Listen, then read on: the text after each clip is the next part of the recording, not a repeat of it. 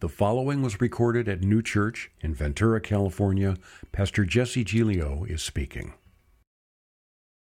For those of you who don't know, my family's in New Jersey, and my dad had an accident uh, in the ocean about three weeks ago now. And um, yeah, he, he hit his head body surfing and cracked what's the orbital bone of his skull, which fractured some of that bone back through the sort of energy field called a dura that protects the brain and went through that and, and caused some pretty significant, significant injury. And um, it's been hard. It's been hard to be here. It was hard to be there. It was, it was easier to be there than it was not. And uh, he's, he's on a slow road to recovery. So two weeks ICU, um, not, breathe, you know, not breathing on his own, not eating on his own. Uh, he, you know, he can't speak. He was largely sedated. Uh, and then last week in the hospital, he was starting to come up a little bit, trying to get him breathing on his own again. And today, right when I left, he's in a uh, he had been moved to a neurological rehab center where they'll begin to work on his motor and cognitive ability. So, um, yeah, scary stuff. It was scary hearing about it. It was hard to be there. Um, walked in the into the hospital room for the first time last Sunday morning and man, it, it took me a second. And I know some of you have been through things like that, and some of you haven't. And many of us will be at some point with someone uh, we love. But just to see someone uh, beat up like that. My dad was just here last month. We surfed a bunch of days in a row. He's, he's an active guy. Uh, but yeah, it was, it was very hard to see that. Um, he has kind of one eye going, and, and he's, he's in and out of consciousness, and his memory is, we're working on that. It was very much like 50 First Dates. You guys see that? Any, anybody? I mean, it wasn't funny though with my dad. So why are you guys laughing? Um, no, but it was. I mean, my brothers and I were all in there. Four brothers and, th- and three or four of us were usually around. I mean, and we can make anything funny. I mean, we were we were laughing in there, and, and you kind of had to. It's just crazy in, in, a hospital room. But yeah, we'd have to explain to him each day. Hey, do you know why you're here? Do you know what happened? He'd kind of shake his head, and you know, do, do you know who we are? And sometimes he'd he'd he'd know, sometimes he wouldn't. But he's getting there. Um, but yeah, hard to be part of, hard to see that, hard to not see him kind of trapped in his own body and kind of have to walk my dad through that through that stuff. So appreciate the prayers and support uh, to get us out there. We don't know exactly what happened. A lot of people like, what happened? You know what happened? As far as we know, he you know he cracked his head out in the water. He was about 200 yards out, so he's with a friend. Uh, he knocked himself unconscious. Uh, he, he, popped up face down. His friend thought he was joking, um, and eventually went over to him to push on him, and he sank and then his friend had to bring him about 200 yards back into the beach. So he, he effectively drowned during that process. Was resuscitated on the beach. There was someone around who was uh, helpful with that. He didn't wake up, but he was kind of kind of breathing again, and uh, and that's all we got. And I don't know if he hit his head on his body or the sand or rock. Uh, was there foul play from the friend? I, we don't know what happened. It was uh, it was hard. You know, people, wow, did he have sin in his life? I don't know. Probably. I mean, I, am sure he did. Um, couldn't God have prevented it? Yeah, I guess. You know, my dad's been surfing for 50 years. I'm sure God has prevented a lot of accidents. So we don't know all that stuff, right? And I, I was a little bit, when I first heard, I kind of wanted to know. And I even asked my brothers, like, have you been back to the site? They're like, what do you mean the site? Like the scene of the crime? Like we're going to put on scuba mask and, and go comb the ocean floor like it's the Titanic? Like what's down there? You know, what happened? Uh, what's the investigative report? And, you know, does it matter? Doesn't really matter. Um, what matters is where we are today, right? And as I reflect on, on this time, and yeah, would it be nice to find out information maybe if, if it comes to light? I don't think he'll remember what happened, but it didn't really matter. Uh, it didn't matter how it happened. It did happen, and we need to move into a period of recovery. And we started a few weeks ago, and it's been a little bit of a blur for me the past couple weeks or a few weekends. But he opened his book uh, Galatians, and it's this letter to these churches, this collection of churches. And if you remember, for Paul, this wasn't a letter to one church or one person, it was to a region. So unique, unique letter that way. He's like, I just got to get this out to everybody in the area. That is like send all, hit all the contacts. I, I, I don't have time to find out where exactly it is or who it is. I just know all you guys in this area. You can throw a map up, Alex. Just buckshot. Let's get it out there. And he sends out this letter to this whole sort of area where he had planted churches in this region of Galatia. And he blasts that out to everybody. And when he addresses them, he's, he's dealing with this issue of all these people that he had planted churches for. There was freedom, liberation. Uh, they were coming into their own of who God wanted them to be, their identity. And then there was this movement of religious legalizers who had come in and said, mm, well, what you have is good, but what would be better is if we add a bunch of the laws back into it, right? And we talked about the laws a couple a couple weeks ago. And and he's addressing these people like there's a whole life ahead of you. There is freedom ahead of you. There's freedom in Christ. Why are we going back back to this? And and when Paul writes these letters, and Paul lives this way. I don't read a read a verse from Paul, uh, and this is a letter he writes to the Philippians. And he's addressing them in, in this sort of idea that we have so much ahead of us in Jesus. We have this, this, this life ahead of us in Christ. And he says, I don't mean to say that I've already achieved these things or that I have already reached perfection, but I press on to possess that perfection for which Christ Jesus first possessed me. No, dear brothers and sisters, I have not achieved it, but I focus on this one thing forgetting the past looking forward to, to what lies ahead.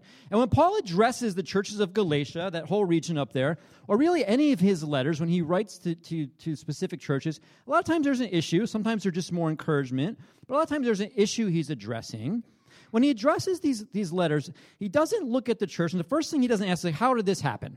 We need to figure out how this happened. Who was there? Give me names. How did it begin? What was the weather like? I mean, he doesn't get into that. What he addresses is there's, there is an issue. You've backslidden into the law, and we need to move, move out of that. He said, I, I heard these things. I don't, need to, I don't need to even know all the details. What we need to talk about is how to get you back into the freedom of Jesus. And he doesn't belabor the point of just digging into the minutia. And some of us do that. Some of us are okay to not. But some of us are like really into like what happened, how did it get here, what's and, and like those are maybe questions for another time. Sometimes we just need to, to look at the big the big picture. The big picture is they need they need Jesus. They need the freedom in Christ. They need the gospel for what it is, not this broke broke down gospel. They add laws back into it. He's like, I've heard these things about you. And if and if you were here, we looked at this. This is a very like all caps kind of email from Paul. He is he is upset. He is he is ticked off a little bit. He has spent time with these people. This is some of his this is these are his babies, these churches. These are some of the first churches he's planted. He's seen great things, and now he's hearing stuff like, "Oh no, don't go back. Don't go back to the law. We've got to get you out of that. We got to get you back to freedom in Jesus. We got to get you back to, to a liberated, God centered life, not this one weighed down by man made religion. And he's and he's going after these these this group and he's begins to tell his testimony. We'll look a little more at that today these first couple chapters. Paul really he explains himself which is unique to his letters. And when you look at the people kind of what they're falling into there is this big we need freedom in in jesus. But he's like we, we can work out the rest from there right? that is the big thing for you and i we need to embrace this, the gospel of jesus christ uh, once they get that is, is the church of galatia going to be perfect no, absolutely not. They're going to have issues. They're going to continue to have issues, but we got to take care of the big stuff first. When we talk about homelessness, I've uh, uh, worked worked with the city and, and other cities f- for years. Largely, one of the one of the, the things that we can agree upon, we try to talk about long term plans and homelessness, is is housing first. We've got to get people housed. We've got to get them off the street. Then we can begin work. And it's not like, well, how did he get here? You know, we don't want to hear a story. Uh, what day did you become homeless? What's your family history? Who's responsible for this? There's all that stuff. Do those answers get him off the street? No, they don't. They're just part of the story. The story's fine, right? We, we, we like stories. Story's interesting, but it's not housing. It's not, it's not getting him off the street. And so for you and I in the church of Galatia and anyone in between, the first step is coming, is encountering the freedom of Jesus, knowing that, hey, you are forgiven, you are liberated. We can work out the rest from there, but you have to, you have to grab that. There is nothing you can do to get yourself closer to God. There is only one thing there is Jesus. That should be good news. That's the gospel. But when we add in all these other works, becomes no gospel at all. It's not good news. Jesus plus anything is not gospel. And so Paul is, is imploring these people sucked back by this by legalism. You got to get back to Jesus. You got to get back to Jesus. When I called, um, I've been touching base with my my family over the past you know couple weeks before I left, and it's hard to track something like this from from a distance. And you hear some things, you're like, "Well, should I come now? Should I go later?" Uh, how's he doing? Is he awake? I mean, can I be helpful? There's all these questions. You and I know that, right? When things come up in life, like, oh, and you try to like kind of dance around it. I think it might have been last Sunday after church. I was on the phone with my brothers and my mom, and they were. I could just tell they were just they're just dying. I mean, my my brother is like, I, I, don't know how much longer we can do it. And they had been in for about two weeks to that at that point. And I'm like, well, I'm going to book a flight. I'll come out in like you know a week or ten days from now because I got to clear my schedule and I got all this stuff going on. And he's like, all right, man. He's like, but that's like that feels like a long way away, and it's really hard. And I just heard that, and I called my mom, and and uh, and man, she's just hurting. And did she guilt me into it a little bit? Yeah, probably. Of course, she's my mom. She's gonna she's gonna lay a little guilt on. But but it was a moment for me, and we talked about this stuff uh, a number of weeks ago. These chronos kairos moments, when in my mind the plan would be to all right, let's give it a couple weeks. Let's wait till maybe he wakes up. When could I be most helpful? Uh, I can clear my schedule in a couple weeks. I can be more present, and all these reasons like that's the that's the the chronos mind. Like I can sort this out. It's linear. I can put things in blocks and compartments. But the kairos moment, the divine moment, what God was speaking was like, people are hurting and they need you now. And you can dance around that. But that moment was hitting and, and, and I needed to go. And I have not always obeyed that in my life. I'm grateful for this time that I did. And I don't think I would ever go back and, and, and say, oh man, I wish I didn't go. Wish I would have waited. Never. I've missed things like that in my past.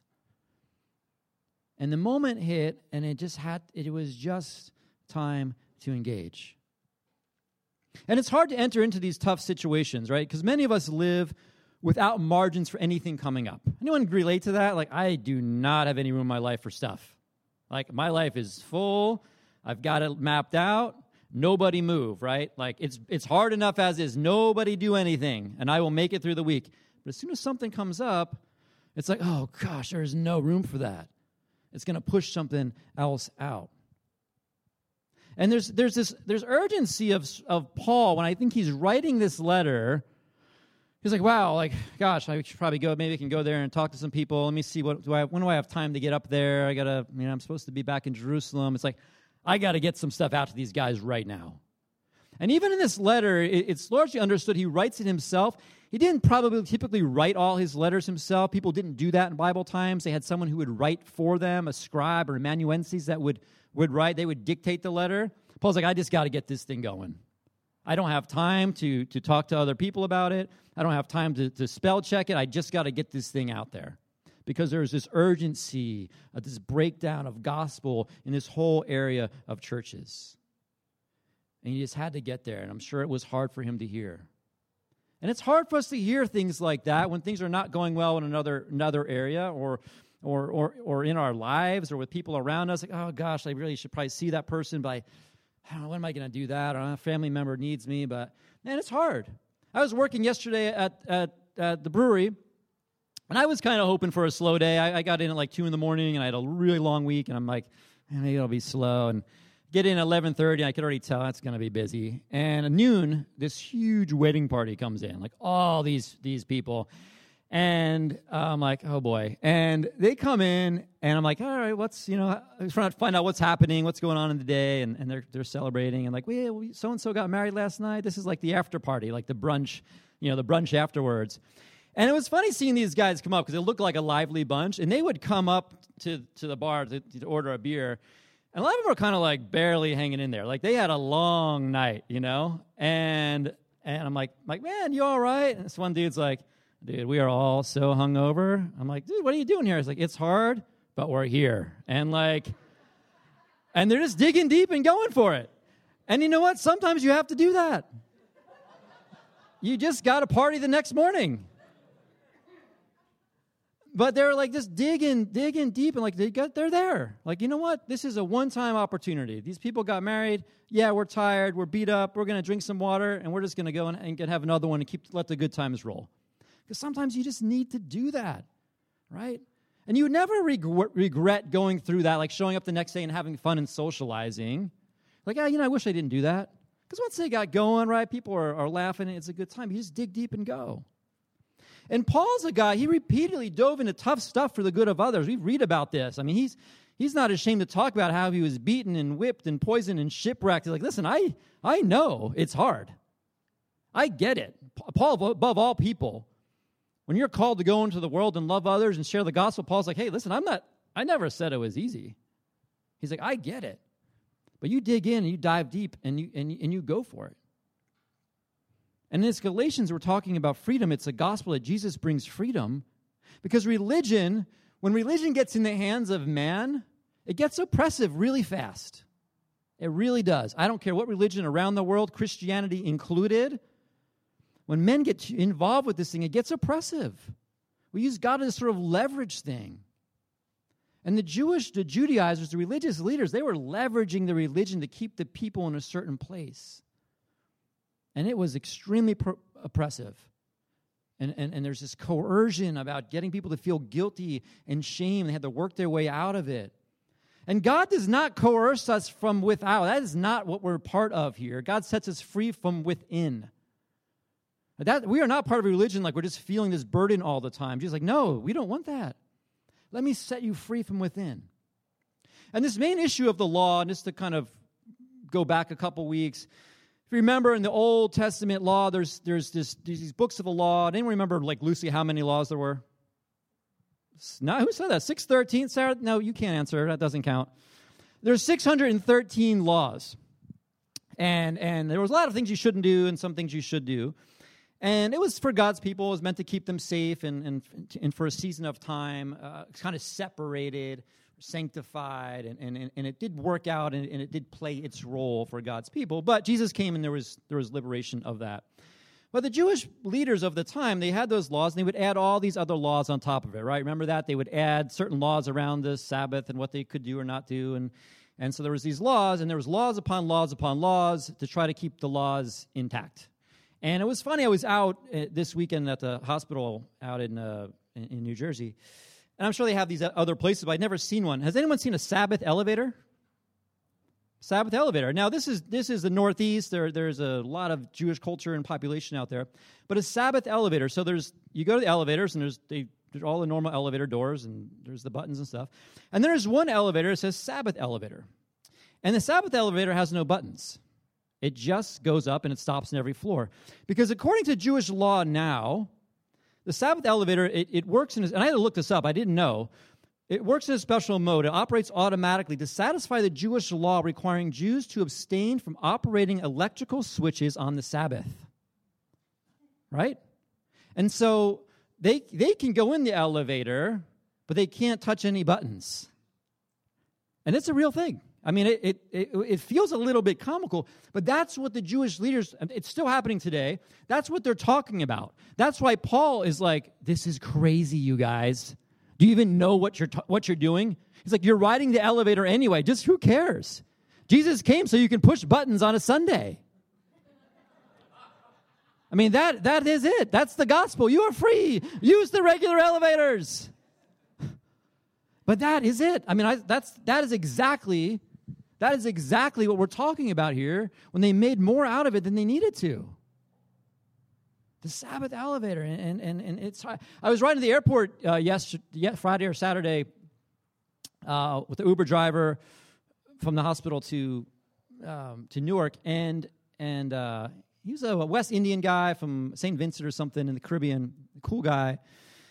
And we started talking about um, this life and I had about 40 minutes with this guy, faith, and, and all kinds of things. And he's a, he's a Seventh day Adventist from you know back home and and I, and I don't mean to project all this in any Seventh Day Adventist. I know a little bit about them, but some congregations and culture can be different.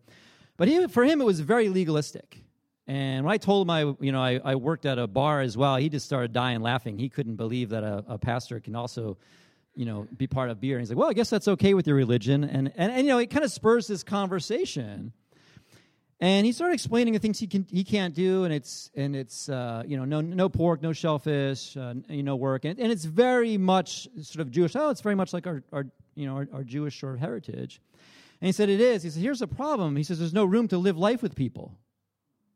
And he's and he's sharing this stuff, and he's in it.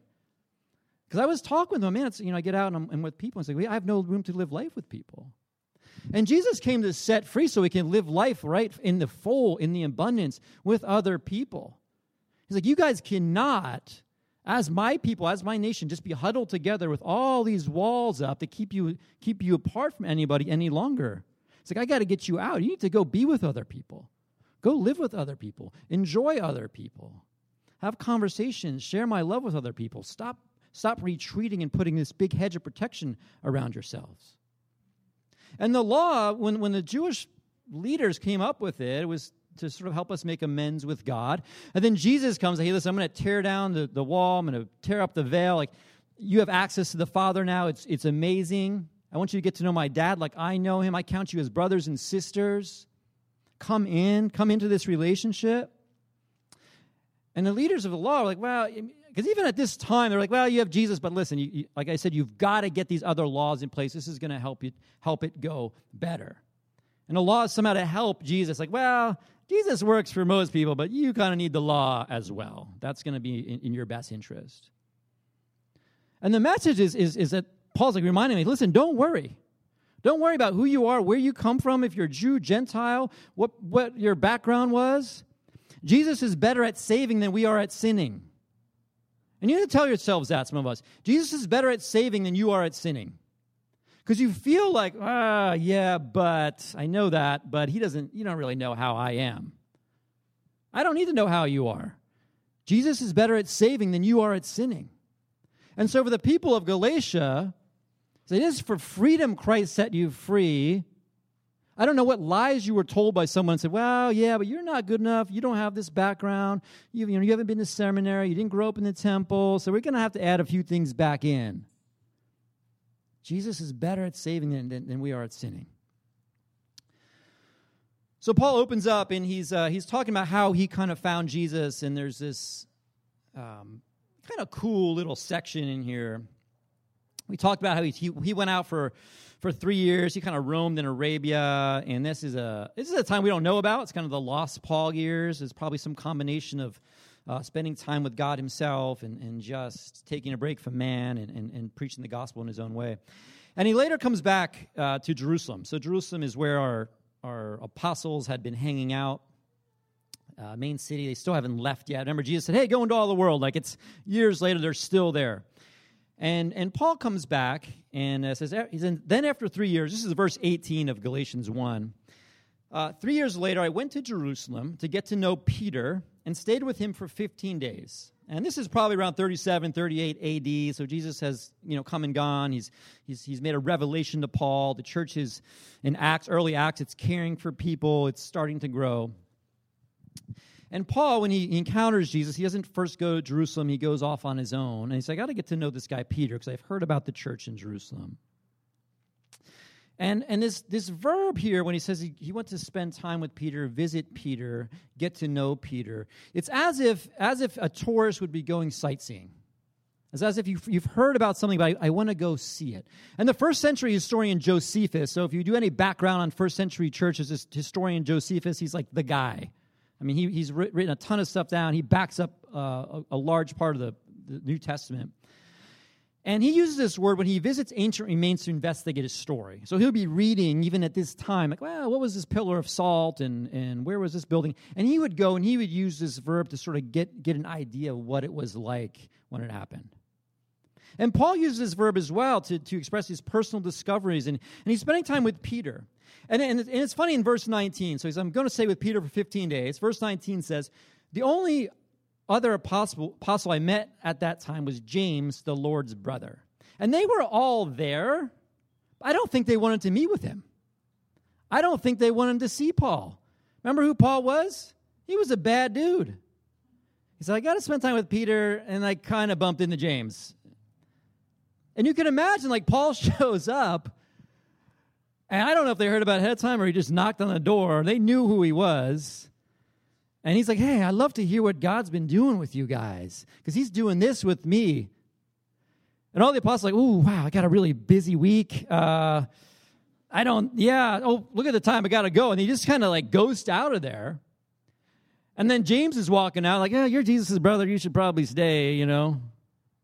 But Peter hangs out and Peter visits with him. He says for 15 days. And I wonder why Peter, of all guys, would give this guy a chance. And I was thinking because Peter was given a chance. If you think of all the disciples that Jesus walked with, which one comes to mind when you think of the great failure? It's Peter. Peter knows. Peter was just a kid, rough fisherman, denied Jesus. And Jesus restored him. And then he hears about this guy, Paul, like, oh my gosh, this guy was destroying the church, but I guess God's got a hold of him. Like, I guess. If he did it for me, he can do it for you. And Peter gives Paul this chance, and they spend all this time together. And Paul wanted to hear Peter's story. He's like, I've heard about this thing. I've met this guy, but I want to hear how he's been working in you. Because we come from different places, even in this room, we have different experiences with God, but we can be encouraged from one another because our experiences are different. Paul's like, I want to learn from you. And in this idea of sort of sightseeing through through life, you can imagine Peter's like taking him around, and, and Paul has heard about these things by now, and there's been been talk and sort of oral history, and some things have been written down. Paul, Peter can be like, oh, well, this is, yeah, here's the garden. Like, Paul's like, oh my gosh, I, I wanted to see the garden. This is where it went down. Peter's like, yeah, that's where I cut that guy's ear off over there. He had it coming. You can imagine these guys hanging out in Jerusalem. It's like, how has God shown himself to you? And I, I don't know. I have to imagine Peter's probably inquiring of Paul. Like, wait, so he showed up on the road? He's been dead for years. What? Paul be like, oh man, this is where Jesus was arrested. Man, it's amazing. That court, Peter, isn't that where you denied Jesus three times? Peter's mm, no, no, different place. But they go back and forth, right? And you can spend this time, right? Man, isn't that where you denied Jesus? Peter's like, yeah, isn't that where you dragged Stephen out and stoned him to death? And like, they have this history of, of doing bad things to the church but they're connecting and talking story and their failure and their brokenness together is just adhesive and this is the formation of, of the church even as we know it and they come from different places and peter and paul will have disagreements even later on we'll look at that but man they're connected and sharing the same jesus and sharing painful experience as you know and I, I can testify to this this week just going crazy in a hospital room it carries more weight than just fun times when you share something painful with someone, I mean, it connects you. Hard seasons. I can remember hard seasons pretty well. I don't remember every fun thing I did. They're connected through this. And Peter gave Paul a chance because Peter's been given chances. And Paul put himself out there because he's, he's encountered this Jesus, and I want to hear more about how Jesus is working in other people. There's a very dynamic relationship. And our stories connect us. We need to tell those stories. I've, I've been you know, doing this thing for a number of years now. I've had this conversation more than once where I'm hearing somebody's story and their testimony, and it just ignites me and encourages me. And I've also talked to people after they've said that, like, man, I haven't shared that story for a long time. Because at one point you're excited about it and you're around new people and it's new, but sometimes you just it just sort of falls off. And that story can be anything. It could be, oh, I just grew up in the church and I've and I've you know always always followed God. And this, that's great. That's an amazing story. Maybe your story, man, I was in a meeting, I don't even know why I was there. My hand went up and, and here I am. Like, that's awesome. Or I was in a really dark place and I was broken and lost and, and I found Jesus and, and it's this sort of radical transformation. Man, good story. Every story of encountering Jesus is a good story, whatever it is, and it can encourage somebody else and have the uh, have the band come up and we'll close out with a with a song. I just want to encourage you today in in your journey and your story. Remember that Jesus is better at saving than you are at sinning, and He wants to keep moving you along. Don't go back. Don't feel guilt, shame. Don't let it pull you down. That's part of your part of your story. Share your story with people whatever it is, however broken and however ashamed of it you are, however uninteresting you think it is, man, don't forget. Our stories pull us together, and that is what we that is what God has given us to use. God, thanks for this morning. Thanks for uh, hanging out with us. Thank you for each and every person in this room, Lord. I just pray encouragement of their soul. Maybe it's something I talked about. Maybe it's not even close to anything I talked about, but I pray for encouragement right now uh, that you bring, bring peace upon the individual, whatever storm is going on in their life. In Jesus' name, amen. You have been listening to Pastor Jesse Giglio, recorded at New Church in Ventura, California. For more information about New Church, go to